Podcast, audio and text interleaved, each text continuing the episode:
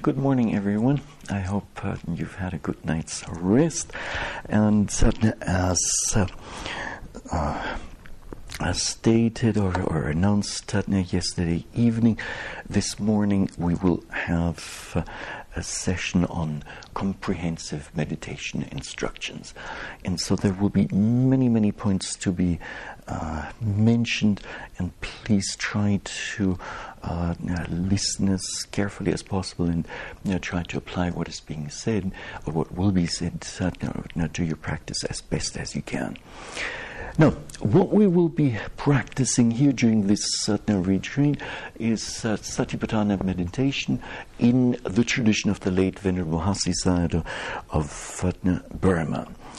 And um, uh, this form of meditation consists of uh, uh, mindfulness in formal sitting meditation, mindfulness in formal walking meditation, and also mindfulness during general activities.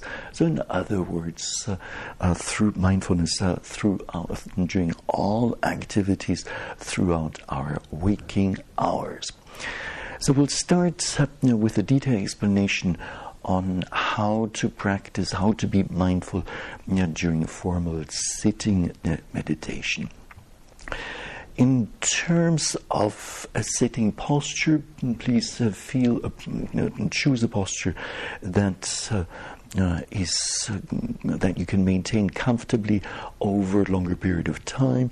The Satipatthana Sutta itself, other suttas uh, uh, indicate to sit in full lotus, but not everyone will be uh, in a position to do this, and uh, instead of that, uh, you're welcome to sit in the half lotus posture with one leg rest or one foot resting on the thigh of the other leg.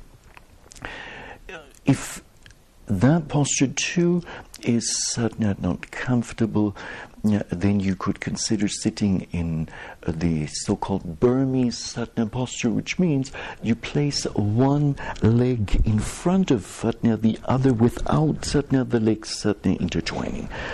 And uh, uh, then see how uh, that Satna goes.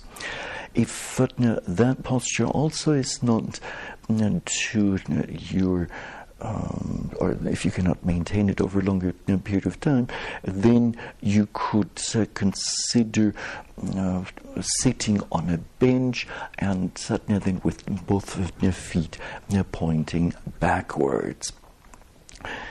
Mm, otherwise, sitting on one or two cushions is another possibility, especially for those who are relatively new to the practice.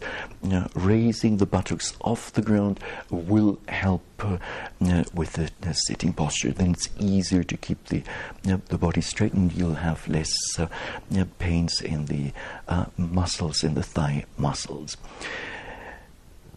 for those of you who have uh, had, let's say, some you know, back injury, maybe even surgery, or some chronic um, problem, you're welcome to sit on a chair, but please do so without leaning uh, leaning against the backrest. If you lean against the backrest, then this will take away a lot of your physical effort, and certainly with this, it's quite certainly it is quite easy to fall asleep.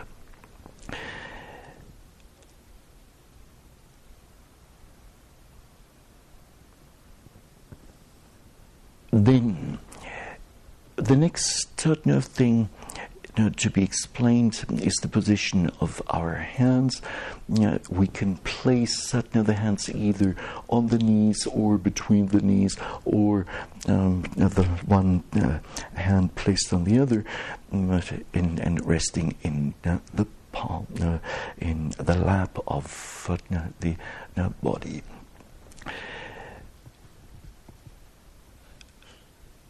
The posture of your um, of your hands mm, isn't uh, all that important.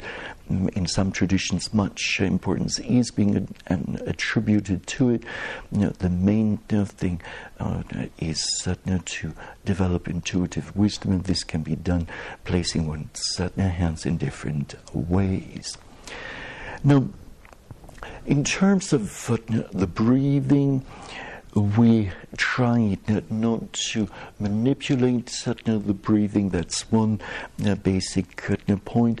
If uh, at times the breathing is a bit faster, okay, then we just observe it the way it is. If at other times it's rather slow and shallow, again, we just observe it as it is we try not to interfere with the breathing as much as possible. So we keep our you know, posture and we keep our you know, body as upright as possible. The trunk, um, ideally at uh, an angle of 90 degrees to you know, the ground, and uh, then uh, during Vipassana meditation, usually the eyes certainly remain closed, except certainly for cases of certainly sloth and torpor. Uh, there, mm, if you're suffering from much sloth and torpor, you could consider opening your eyes, keeping them open for a while. And then later on, when that sloth and torpor is gone, then you close your eyes and you continue. Now, in the Mahasi tradition of Vipassana meditation, the primary object in the sitting meditation is the rising falling movement of the abdomen. And as you know, the rising movement takes place, we focus our attention on it, we briefly label it as rise or rising, and uh, then we carefully try to observe it and uh, to know its uh, nature. And in observing it, we're trying to observe it from its very beginning through its middle until its very end. In the case of the falling movement of the abdomen, it's the same thing. You know, so when the falling movement suddenly takes place, and then at the very beginning of the falling movement, we briefly label as fall or falling.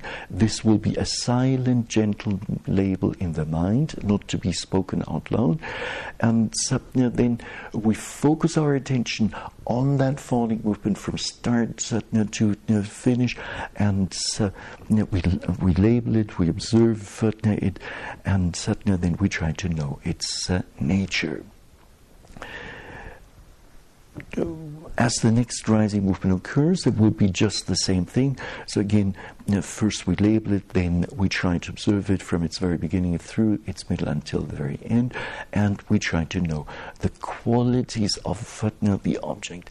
Knowing the nature of the rising or falling movement of the abdomen means know, knowing simple things like the qualities of it, the features, the specific characteristics of it, in terms of sensations, in terms of the movement. So, what do you experience there? Do you experience the rising movement as an expansion of the abdomen, or rather as a contraction of the abdomen? Do you experience it as, uh, let's say, tension, stiffness, uh, uh, tightness, or a release of stiffness, of tension, stiffness, tightness? What about the movement itself? Is it a continuous movement, a discontinuous movement, slow, quick, hindered movement, etc., etc.? What about the temperature element? There's so many different things you know, to be observed and known in the case of a rising movement and falling movement of uh, the abdomen. Now, while we are observing the rising falling movement of the abdomen, the primary object, it could well be that the mind goes off into thinking. And then remembering some event of the past, in which case we take the remembering as an object of observation, we label that accordingly, we observe it, and suddenly we try to know its uh, nature if uh, the mind goes into planning, what certainly will I be doing after this retreat, then uh, this too. Please label it accordingly as planning and satna, then observe it. Make sure you do not satna, get caught up in the content of satna, the, the thinking and satna, then know its nature when you know, the planning, the remembering, the thinking in general you know, subsides. Then bring your attention back to the primary object. Now, um, we're back to the rise and fall. So again, we label it, we observe it, we know its nature, and suddenly sooner or later, a pain is likely to occur somewhere in the body. It Could be in the back, could be in the knee, could be in the foot, in different uh, places. Wherever the pain occurs, we focus our attention on it. We briefly label it as pain, and suddenly then we try to observe mm, observe it as best as we can from start to finish and know its uh, the most predominant features. Now, when it comes to you know, the observation of footnote pains and aches and other predominant sensations in the body, you know, then you know, there are some very basic observational categories that uh, you could pay attention to, namely What's number one? What kind of pain is it? Is it a burning pain, a stinging pain, a stabbing pain, a throbbing pain, a, a tearing pain, etc.? Or Mm, what about the intensity of that pain? So, is uh, the pain that you're observing a pain of high intensity or low intensity?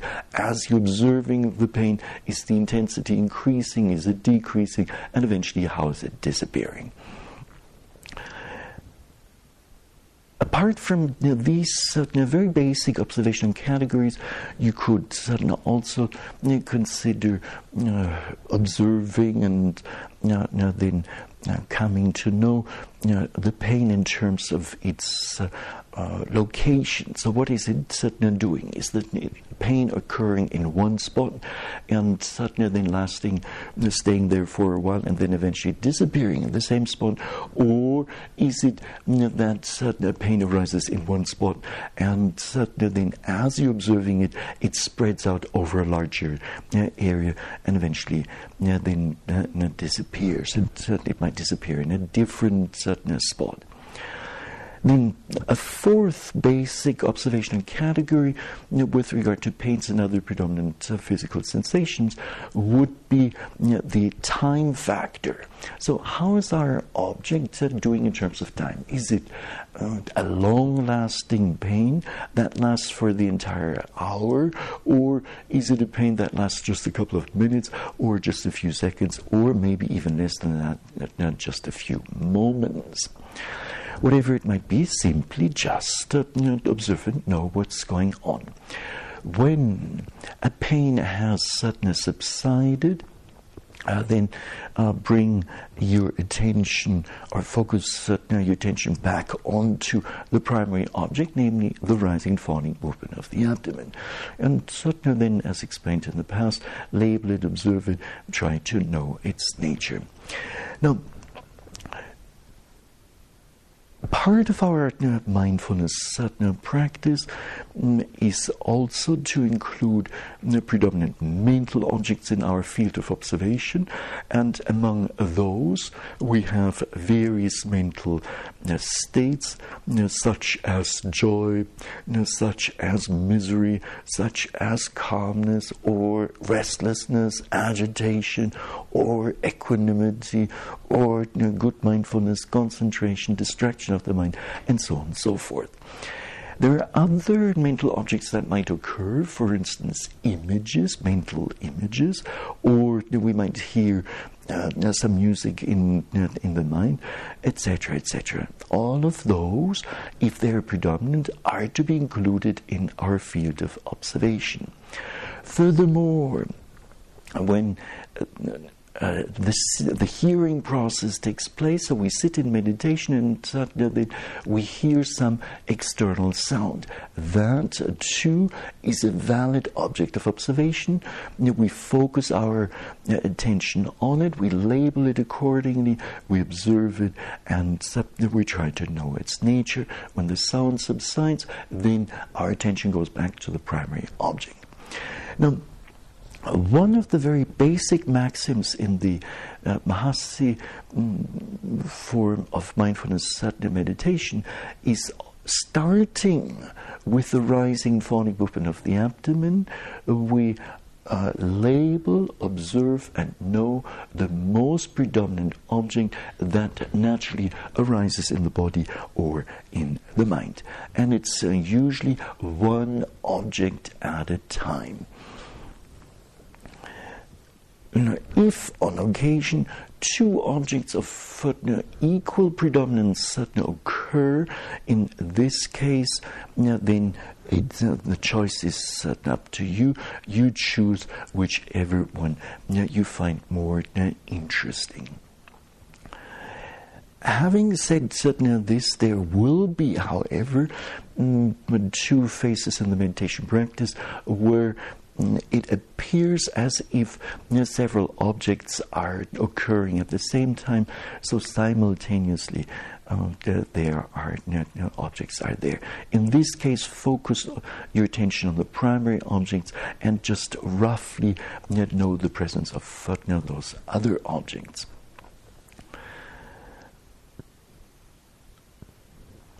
The Venerable Sayadaw Upandita Pandita Bhivamsa of Burma has uh, over many years uh, stressed you know, three basic aspects with regard to, to objects.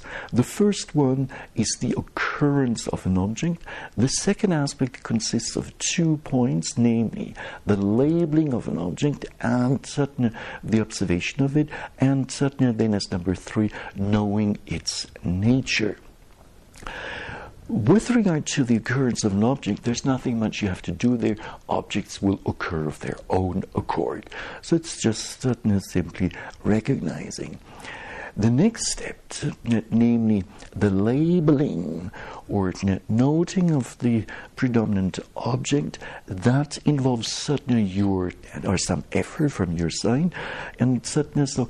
Then please try to choose a simple label that certainly fits certainly what is uh, occurring.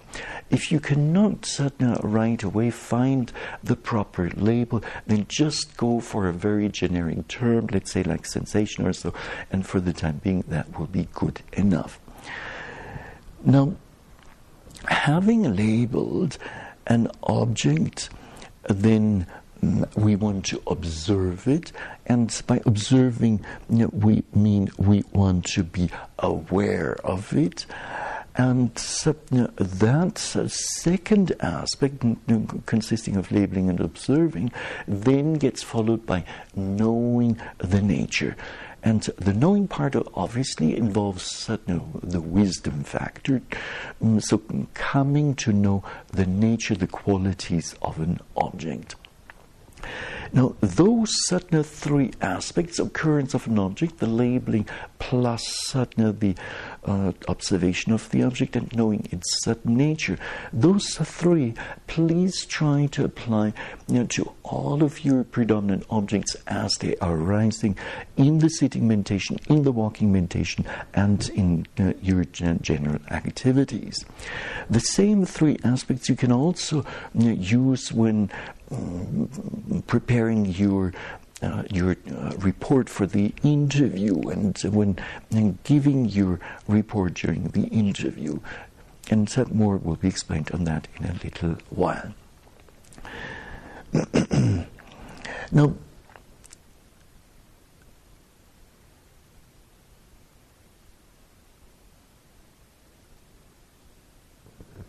when it comes to mental factors that are needed to properly do this form of mindfulness meditation, we have mindfulness, we have aiming in the Pali scripture language known as vitakka, then there's also the need for effort, viriya in the Pali scriptural language, and satna then vichara, uh, which is a Pali term, and satna that satna stains satna is a jhanic factor, and in Vipassana meditation, it uh, represents this rubbing, the rubbing of the mind against satna, the object. Now, the way this certainly works is as follows an object presents itself, the mind satna then gets aimed at the object, so that's your vitakka aspect, the aiming part. Now, the aiming itself will not be enough. The effort effort needs to be um, exerted so that suddenly observing and knowing mind gets propelled towards suddenly the object. So that the observing and knowing mind moves towards suddenly the object. Then with proper aiming and uh, proper uh, effort, a well balanced uh, effort, then the observing and knowing mind will be um, rubbing against uh, the object, and if that is happening over a longer period of time, then uh, mindfulness uh, will uh, arise and uh, then will be sustained over a longer period of time. The mindfulness in turn, sustained mindfulness uh, in turn, know, will know, then allow for the arising of concentration, and uh, that in turn, namely the concentration, will then mm, prepare the ground for the arising of intuitive wisdom. Now, when it comes to you know, mindfulness, it cannot be overstated mm, or stated you frequently enough. Mm, the continuity of it is really important. It's good to have mindfulness, but if the mindfulness is somewhat intermittent, which means it's there for a moment and then it's gone for the next five minutes, then that kind of a mindfulness is certainly going to be rather weak, and with that, we can't uh, um, observe properly what is going on. A few more words about the labeling. The labeling is something that uh, um, uh, was certainly recommended by uh, the Buddha itself. It appears, you know, the Pali quotation mark iti um, indicates uh, that the Buddha had certainly spoken or had meant uh, to include labeling. Now, the labeling of uh, objects will help us to gain clarity about what kind of an object it is that uh, we're focusing our attention on. And uh, as you will know, you know, there are hundreds of different uh, objects, and they are not necessarily all the same. So to simply refer to all objects as, let's say, to all physical objects as sensations would be um, not uh, uh, will will not be sufficient, and will not. Uh, mm, help us to gain clarity, will not help you know, to make this distinction between one object and another object. Now, Another important aspect with regard to know, the labeling is the frequency. Over time, you want to find just the right amount of uh, labeling. If it's too often, like every uh, half second or so, you will not have enough time to actually observe and know the quality of the different objects. And um, if you your labeling is too far apart, then it could easily occur you know, that uh, there may be some you know, thinking comes in. So you need to find a good certain rhythm and that's or a good certain frequency that's uh, for one thing ensures that you're labeling objects, but at the same time also ensures that you have enough time to carefully observe and uh, know the nature of uh, the respective objects that come up. As mentioned earlier on, mm, in terms of the labeling, there's no need for any mm, sophisticated certain language. Also, no need to use Pali terms. Mm, just simple, everyday uh, vocabulary will be uh, good enough. Still, one more point. Among the three, the labeling, the observation, and certainly the knowing. The labeling is just a crutch. It helps us. It's not the most important thing. Even if it, at times we miss to label an object, that's okay. If uh, or as long as we are um, aware of the object, as long as we're observing it and knowing its uh, nature. So maybe this much with regard certain to the sitting meditation. Now allow me you know, to proceed and uh, to uh, give you more detailed instructions on the walking meditation. So, in the Mahasi tradition of Vipassana meditation, walking, formal walking meditation is part and parcel of uh, the meditation practice, the mindfulness uh, practice, and uh, the walking meditation is as important as the sitting meditation. So the Dhamma can be realized not only in the sitting meditation but also in the walking meditation, as well as know, possibly during you know, the general mindfulness in general activities. Now,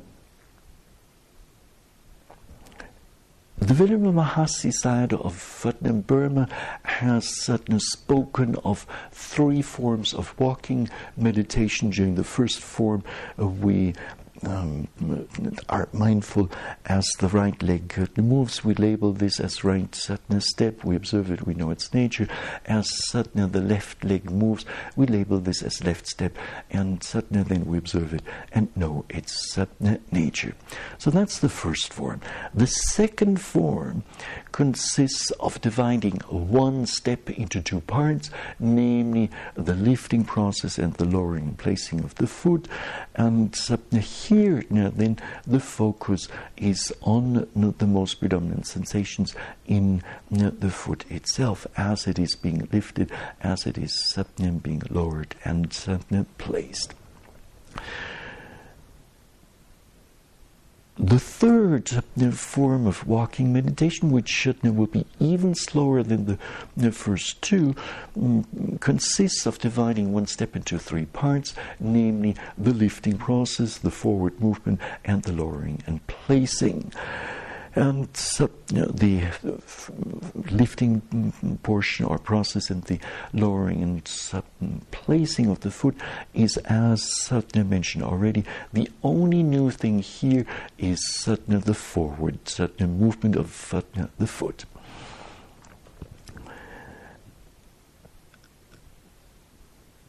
So we try to you know, spend an equal amount of time, especially during the first uh, few days of an intensive retreat. Later on, this may change.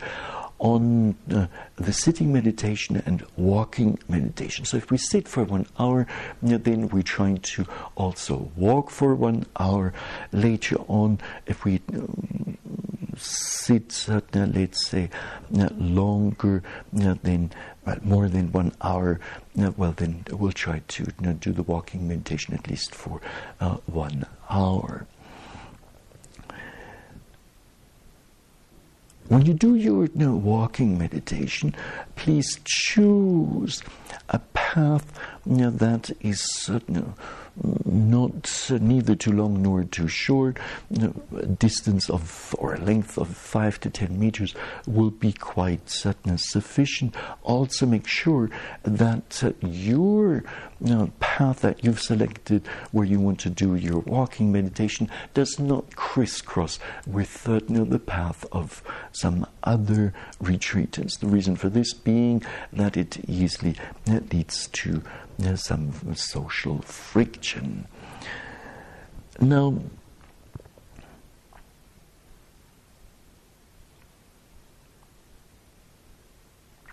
during the first few days of uh, retreat, we tried to um, spend about one third of a walking session on the first type of walking meditation, one third, the second third on the second type of walking meditation, and the third third on the third type of uh, walking meditation. So if we you know, uh, do a walking session of one hour, then we'll spend typically 20 minutes on uh, labeling as left step, right step, left step, right step, and of course being aware of the different sensations and knowing what's happening there. And then during the next 20 minutes, we'll you know, do the second form of walking meditation consisting of being mindful of the lifting process and the lowering placing of the foot. And during the final 20 minutes, uh, we slow down our uh, walking meditation and we divide one step into three uh, parts, namely the lifting process, the forward movement, and the lowering and placing. Now, for those of you who are new to the Mahasi style or Mahasi tradition of uh, Satipatthana meditation, allow me to demonstrate the walking meditation.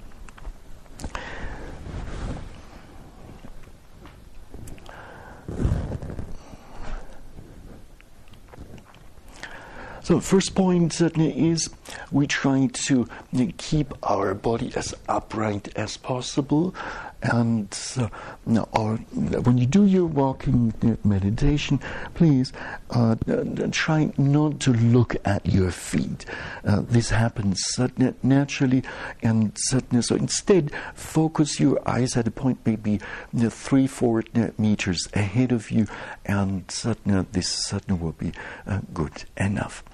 Now, during the uh, first satna form of satna walking meditation, as satna the left satna leg moves, we label as left satna step, and then we carefully observe the different sensations that occur anywhere in uh, the leg. So, leg including uh, the foot. So, we focus our attention on any predominant sensation that occurs uh, either in the leg or uh, the foot. Then, right satna step, and all of our attention goes satna to uh, the right satna leg as it moves satna forward. And satna we try to observe and know the different sensations there. So left step and satna then again. Right step and left satna step and right step. Now, when you come to the end of satna, the lane, and uh, you're standing, then please take the standing posture itself as an object of observation. Label that accordingly as standing. Focus certainly your attention on the predominant sensations in uh, the feet, and certainly then try to know what's going on there.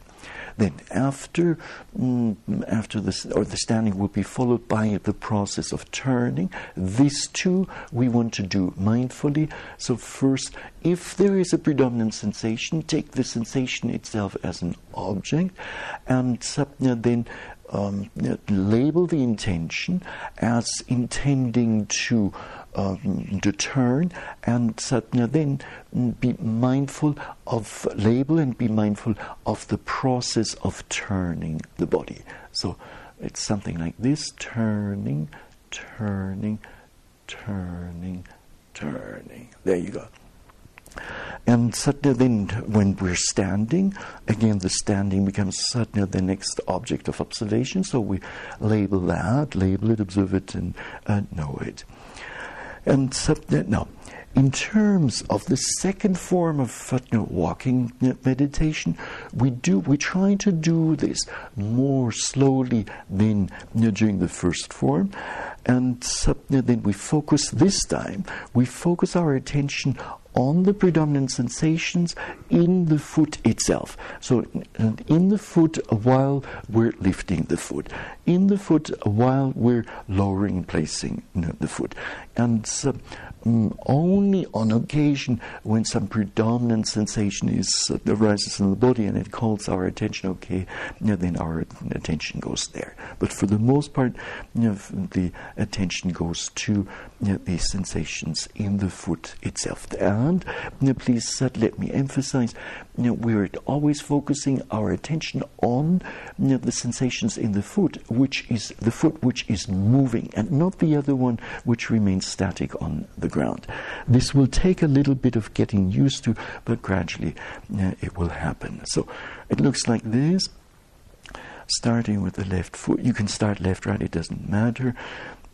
So first, uh, the uh, lifting process. If an intention is there to lift, you know, and uh, the intention is obvious, then take that as an object, label that as intending to lift, and then you know, followed by you know, the actual lifting process of the foot. So you label that as lifting, and then carefully you know, trying to observe and know, you know the different sensations that occur in the, the foot as it is being lifted off the ground. So already when the heel is coming off the ground, what kind of sensation is predominant at that point? Do you experience an, a release of pressure? You know, do you experience a lightening, or you know, do you experience uh, maybe you know, a pulling sensation, heat, cold, warmth, and so on and so forth? And certainly, then there might be a stretching the foot, so, you know, then some pressure in the ball of the foot, certainly some light, certainly maybe at first then heavier, then lighter sensations in the toes, and then what happens as uh, you know, the foot comes off the ground and then uh, moves upwards. So there's much, much, much to be observed there, really from moment to moment to moment. And then as we start to lower the foot, we briefly label this as lowering, and suddenly then we carefully observe and know the different sensations that occur in the foot as it gets lowered or as it is suddenly lowering, and suddenly then as it gets suddenly placed on the ground. Now, at the very first uh, uh, moment of the foot touching the ground, what kind of sensations are predominant at that point? Do you experience softness or hardness, roughness or smoothness, heat, cold, pressure, and so on and so forth? And so pay closest attention to this. So here comes the touching, and suddenly then the foot being placed on the ground, mm, then you might suddenly notice a gradual um, distribution of you know, the pressure of the body weight onto you know, the foot, and certainly then pay close attention to the sensations, other sensations that might go along with that, and uh, then. Um, as the other foot come, gradually comes up, but then be mindful of that. So again, uh, lifting, and uh, we want to be aware of the sensations there, and suddenly then Mm, still some more lifting, and suddenly lowering and placing. And again, lifting and lowering and placing. Now, for the second type of walking meditation, as well as the third type of walking meditation, it is best not to uh, take long steps. If you were to take a long step, then as you're placing one foot on the ground, the other one will already come off the ground. Then you'll have two predominant objects, the mind doesn't know where to go. So shorter steps are much more uh, convenient. So something like this. And then lifting and uh, lowering and placing. Okay. At the end of footnote, the path, as we're standing, again, we label as standing, we observe the different sensations that occur, and we try to know the nature of the different objects. Then, you know, the intention to turn, we label that as intending to turn, followed by the physical process of fatna turning the body. So turn and turning, turning, and again turning, turning. Voila. So that's that. Now, as for the third type of footnote walking meditation, we do this even more slowly than you know, the second mm, form of walking meditation, and this time we divide one step into you know, three parts, namely the lifting process, the forward movement, and the lowering and placing. And uh, so the only new thing here is this forward uh, movement, and sadness. I'll show you how, what to do there.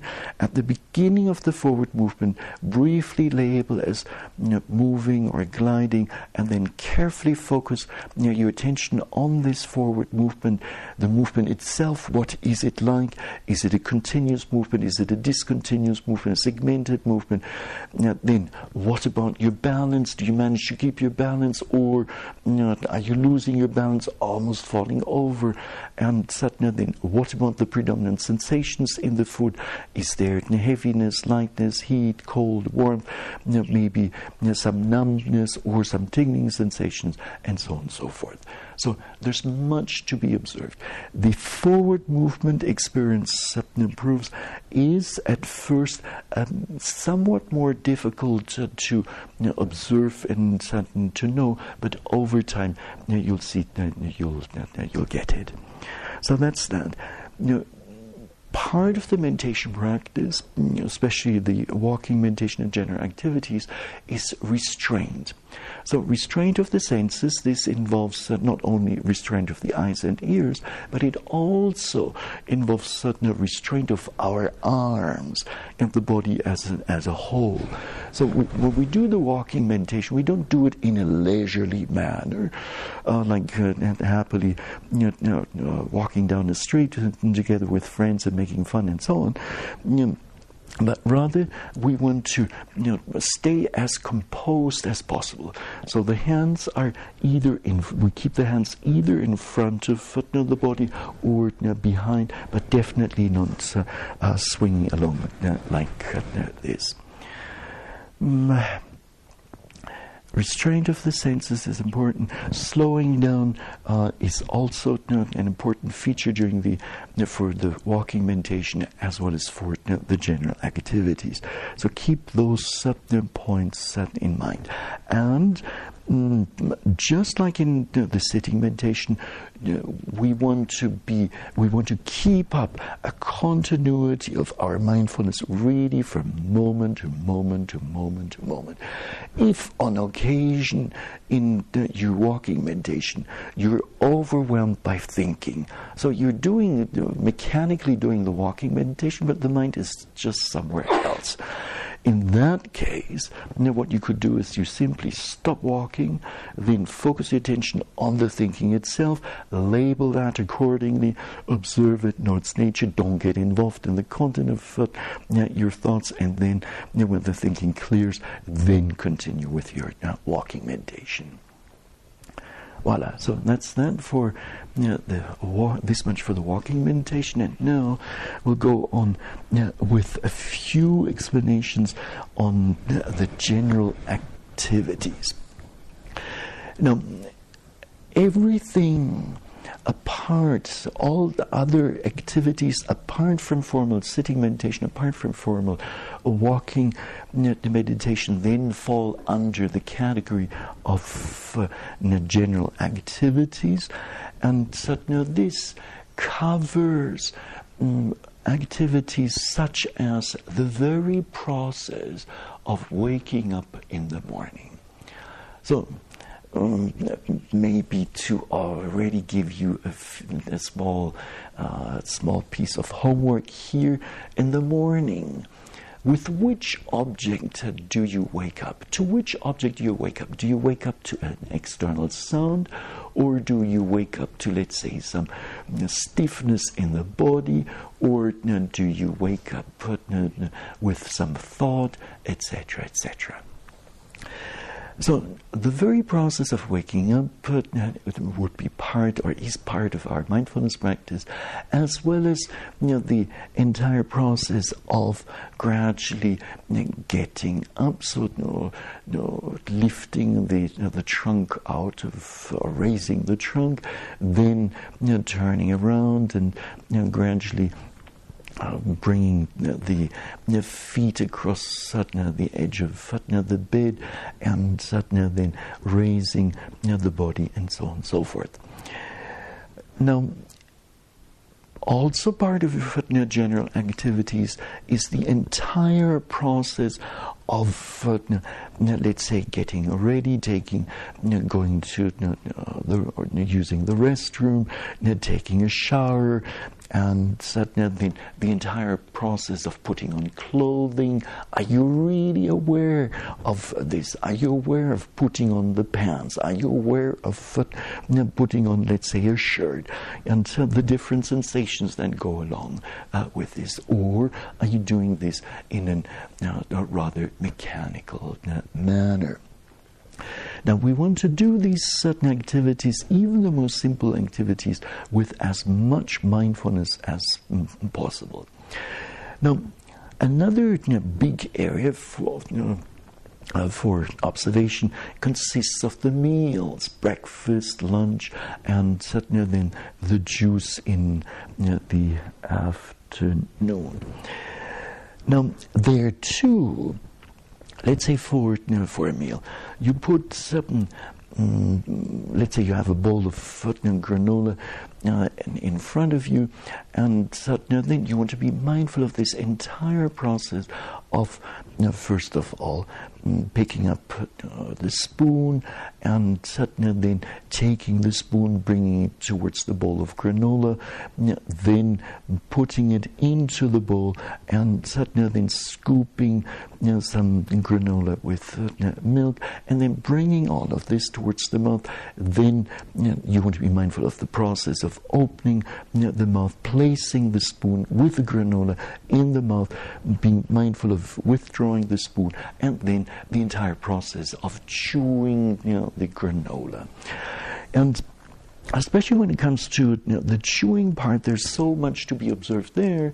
So, first of all, um, what is happening in terms of you know, the taste? What about uh, the density or the texture of uh, the granola? Uh, so, do you experience this as something at first, something uh, rather well? Uh, a bit hard and uh, with fine uh, edges, or or well crunchy, or you know, do you experience it as you know, something mushy, etc., etc. What about the temperature? So uh, the milk in the mouth is this warm, is this cold, is it very cold? And uh, as uh, you're chewing the food, the granola, then what happens? What about the chewing process itself? The movements involved, movements of the tongue, movements of the mouth, and maybe even different sounds go along with this. So there's much to be observed there. And we have a tendency to get lost in thinking during and you know, the act of fatna taking a meal, and so be aware of this and try to cut it, and uh, time and again come back to a bare observation and knowing, labeling observation and knowing of fatna, what is satna going on. Now, another another simple aspect would be you when it's time to, mm, let's say you're thirsty, and suddenly then Uh, you would like to uh, drink some water or some juice, now then uh, be mindful of the very process. First of all, be mindful of uh, going towards uh, in search of a, of a glass. be mindful of then reaching for the juice, and then when you once you filled your your glass, then bring it mindfully towards the mouth, and then mindfully drink that glass of juice. When you're done, don't just take the glass and mm, hit it onto the table, but rather mindfully place it there uh, with much uh, gentleness. Now, mm, mindfulness in uh, general activities also covers certain things like putting on shoes, taking taking of shoes.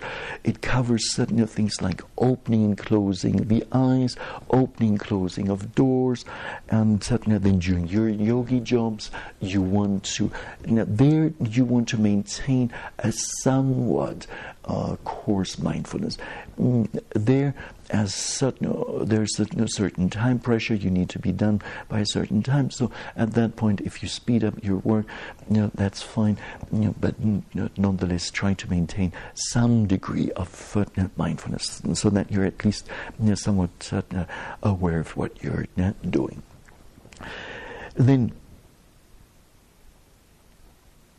during the, the or mindfulness of general activities also includes our activities in our own room.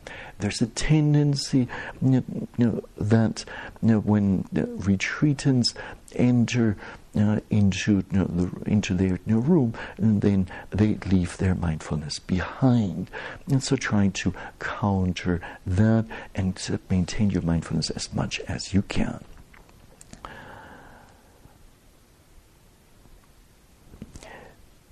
So, in the course of the retreat, mm, it is mm, your in, in, in the end it's uh, uh, your you know, responsibility you know, to you know, well know areas of general activities you know, that you're not really mindful of, and then trying to include those in your field of observation. Now, when it comes to you know, mindfulness during general activities, here too, we try to perform things as slowly as possible. Slowing down very much helps to see more details, and you know, we also try to restrain our senses. And mm, in places like the dining hall, you know, when we take a meal, breakfast, lunch, you know, then try to avoid eye contact also at certain other times because that tends to, uh, well, distract the mind. Maybe this much in terms of mindfulness you know, during general activities. Now, a few more, you know, or a few points about you know, the interview process, and then we're almost done. Now, regular interviews, and we'll have uh, six interviews a week uh, during this uh, retreat. Mm, are an integral part of the Mahasi uh, style of Vipassana meditation, and certainly you will see the regular interviews will, for one thing, help to galvanize your practice because if you know, you know the next interview is just around the corner, just 24 hours away, you know, then uh, and you will have to say something, you know, then you, have to pay close attention to what's going on in your practice. The second major benefit of uh, regular interviews is that uh, you'll receive some advice from the meditation teacher, advice, uh, explanations, encouragement, mm, maybe some corrective measures, etc. And uh, that kind of information uh, turns out to be extremely helpful and will help a retreatant then to move ahead in the practice and will also help, especially to overcome difficulties. now, the preparations for the interview begin already with uh, mm, possibly writing down uh, your Mm, most important experiences right after a good sitting session and a good walking meditation. Please do not write down your experiences in the meditation hall itself during you know, during the sessions. This will you know, disrupt your fellow you know, retreatants. For that, please do this outside of the hall. So after a good sitting session, after a good walking session, briefly write down uh, your main experiences, what uh, happened, and, uh, then when by the time uh, the next interview comes, uh, then before the interview comes, look at your notes and then choose um, choose one good sitting session, one good walking session that uh, both uh, well represent uh, your practice. Now, when you come into the interview room, please, as uh, uh, at all times, try to maintain your mindfulness as much as you can, and uh, then mm, in your report, try to adhere to some basic principles you know, from even from modern sciences, namely accuracy, brevity, and precision. So try to be as accurate as possible in your description of you know, what happened in this uh, still observe you know, the aspect of brevity, so of keeping things short to the point and uh, being precise. As mentioned earlier on, when you give your report, there's no need to you know, use complicated Pali technical terms. Just you know, use ordinary, simple, uh, descriptive language. You want at the beginning of uh, your report, please first uh, report on your best sitting meditation, and here start with a description of your rising and falling movement of the abdomen, and suddenly then, uh, in a chronological uh, manner, move on to other predominant objects as they occur during the sitting session. And then, when you're done with a description of the sitting session, if time permits, then also give uh, a report on your walking meditation. And for both sitting and walking meditation, try to adhere to those three aspects the occurrence of an object, the labeling of it, plus the observation, plus knowing its nature. Now, what else? Mm, during your mm, when you give your report, please you know, try not to report from imagination. So try not to make up you know, some you know, some uh, some points. In trying to please your teacher, this is not necessary. If you've had a couple of difficult sitting and walking sessions, well, then, uh, if they re- best represent your practice, well, then just report what's going on. So, honesty mm, is an important aspect. to maintain that as much as you can during your uh, interviews. What else? there's also no need you know, to evaluate you know, your own practice. So, you know, to give you an example for this, you come into the meditation room, the teacher asks you to give you a report, and the first sentence you, you know, that comes rolling out of your mouth is, I think my practice is great, and my concentration is superb, and my mindfulness is super duper continuous. Now, that is a self evaluation. What the teacher thinks of your, you know, your report might be a totally different thing. So, please try to refrain from any kind of evaluating or assessing your practice and simply just report what actually happened. And uh, uh, the teachers here you know, will then carefully listen to what you say and uh, will then um, Mm, determine whether your practice is uh, really as uh, good as you were saying or uh, or not.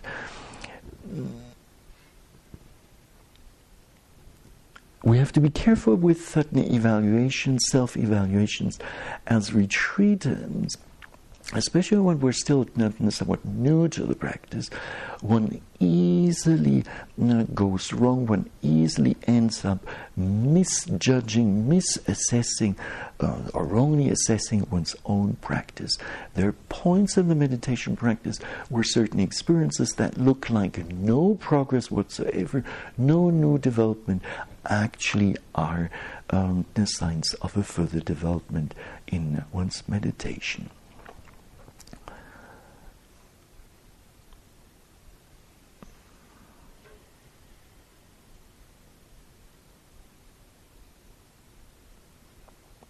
And so please do know that uh, Marcia and I, we're here to support you in your meditation practice. See us as uh, your, friends. We're not here uh, to uh, give you a hard time. And so there's no need to uh, get uh, nervous during the interviews.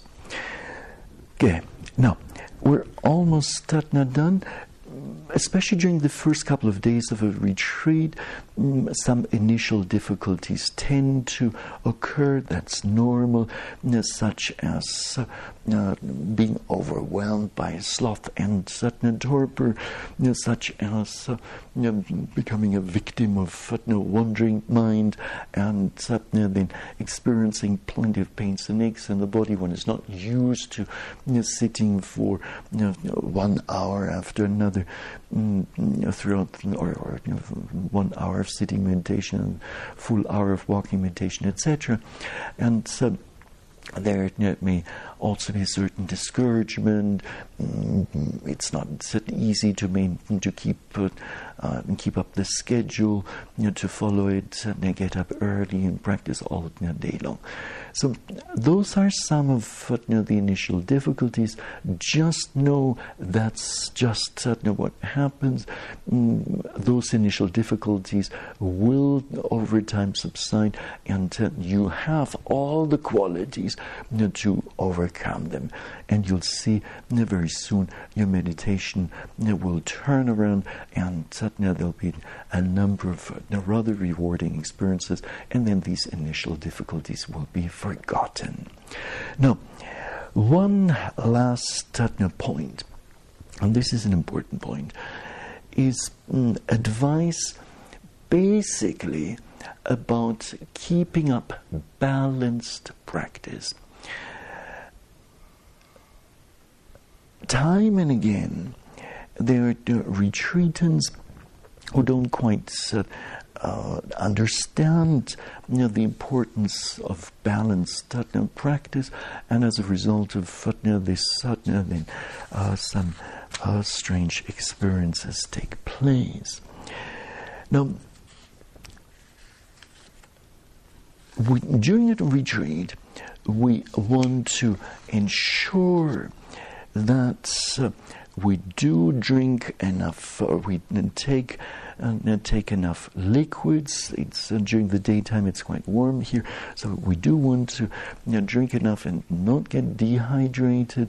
Also, in terms of intake of food, mm, um, moderation in eating is certainly the uh, maxim neither eating too much nor too little. If we eat too much, we end up uh, you know, getting drowsy during the following sitting session. If we eat uh, you know, too little, you know, then we'll end up uh, feeling hungry and uh, having not enough strength to do the practice.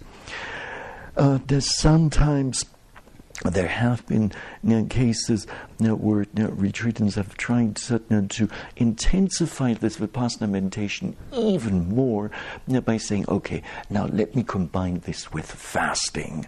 And uh, this might not necessarily be a good idea. Vipassana meditation is rather mm, strenuous. It takes a lot of mm, physical effort. It takes a lot of mental effort, and uh, know, this kind of a level of effort can be maintained you only you know, by moderate by or through a moderate intake of food. Now, what else? You you please make sure that you don't get certain constipated. If you're constipated for three or more days, either uh, start certain uh, taking laxatives, or uh, uh, if you don't have, then come and talk to Marcia or me, and we might have some exercises for you, or some solution can be um, arranged being constipated over a longer period of time is definitely not very mm, not a uh, pleasant uh, thing to experience. The mind will be irritated, and uh, it's uh, difficult to observe objects. Now, please stay away from any kind of um, extreme form of practice, practice such as um, by by willpower sitting through you know, the entire night, even though one's practice sadhana does not merit that uh, as yet. There are points when one does sadhana you get by with less sleep and one can practice sadhana more uh, also during the night. Now, yes, sadhana that's there, but if one does that willfully, then it might not be appro- or it might not be appropriate. So do uh, consult with your uh, teachers on that point. What else? Mm, please try not to push sadhana through excruciating levels of pain. You're not here to set Satna records, but rather to simply just observe and know the predominant objects as they are occurring should a pain in the body become excruciating and you can really not tolerate it anymore, do feel free you know, to change your sitting posture. Uh, however, be mindful of this, be mindful of the very intention to change your posture, be mindful of the very process of changing your posture, and do all of this uh, slowly. Another common mistake is you know, that uh, some you know, retreatants, having heard um, information um, about samatha meditation, you know, think that uh, in vipassana meditation, thoughts should simply not arise. So there should be a total absence of thoughts, and this is certainly uh, not certain, or this is unrealistic. During the Vipassana meditation, the thinking is part of is a part of our mindfulness practice. So when a predominant thought occurs, then we want to label it, we want to observe it, we want to know its nature. When it subsides, we go back to the primary object.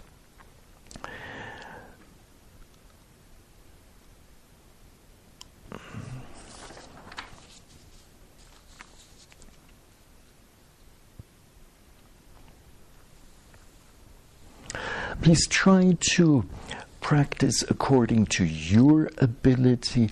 If at times you find it difficult to sit for the full hour, okay, well, then um, change your posture and continue. If even that certainly that proves to be too much, well, you know, then s- slowly, mindfully, without making noise, get up and uh, you know, then do some walking meditation outside. Now, at times, we are we ourselves are our greatest enemies, and certainly in the meditation practice, this happens might happen by putting excessive pressure on ourselves, namely by entertaining high expectations in terms of what we want to realize, what we want to achieve during you know, this retreat. Also, it could be by competing with fellow retreatants. So stay away from anything, uh, from stay away from expectations and certain any form of competition, any form of comparison. Mm, all of this is counterproductive. Instead, simply just be mindful of you know, the expectations, be mindful of uh, uh, competition and uh, uh, any form of comparison. All you need to do is simply just uh, label, observe, and know whatever predominant object comes along.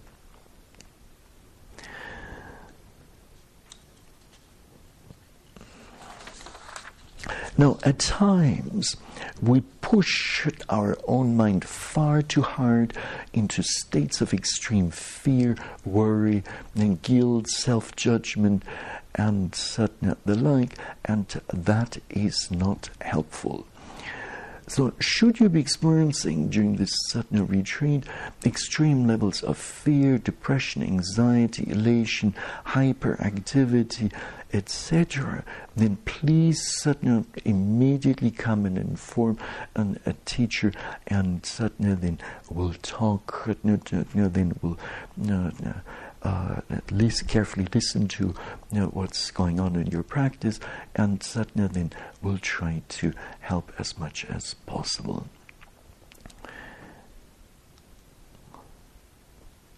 In the meditation practice, all sorts of experiences come up. There's a wide range of different experiences, whatever it might be, whether rather uh, profane experiences or no, rather profound experiences. Some experiences are you know, somewhat uh, unusual. In any case, we want to keep up our uh, mindfulness. And we want to we want to adjust and be you know, flexible with whatever comes up, and you know, we want to observe, um, label, observe, and know objects with an a calm, a detached, objective, uh, sorry, calm, detached, relaxed state of uh, mind, a mind that is also alert. We want to observe objects in an objective manner and uh, without uh, identifying with them. Now, this attitude also, we want to be gentle. We want to observe objects with a gentle attitude.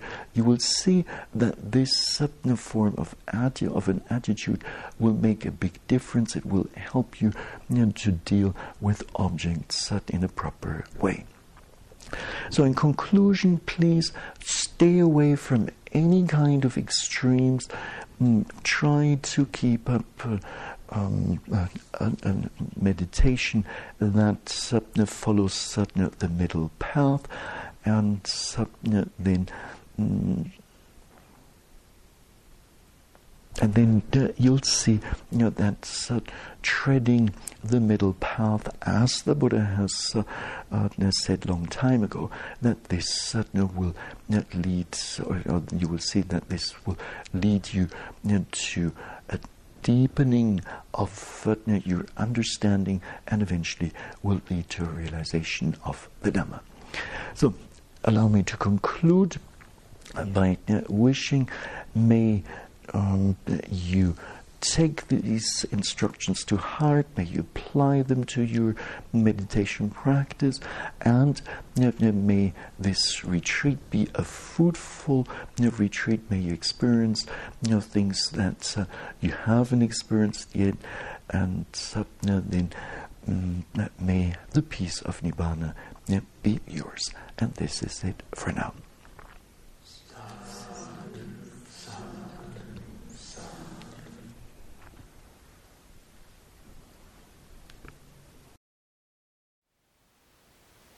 Thank you for listening.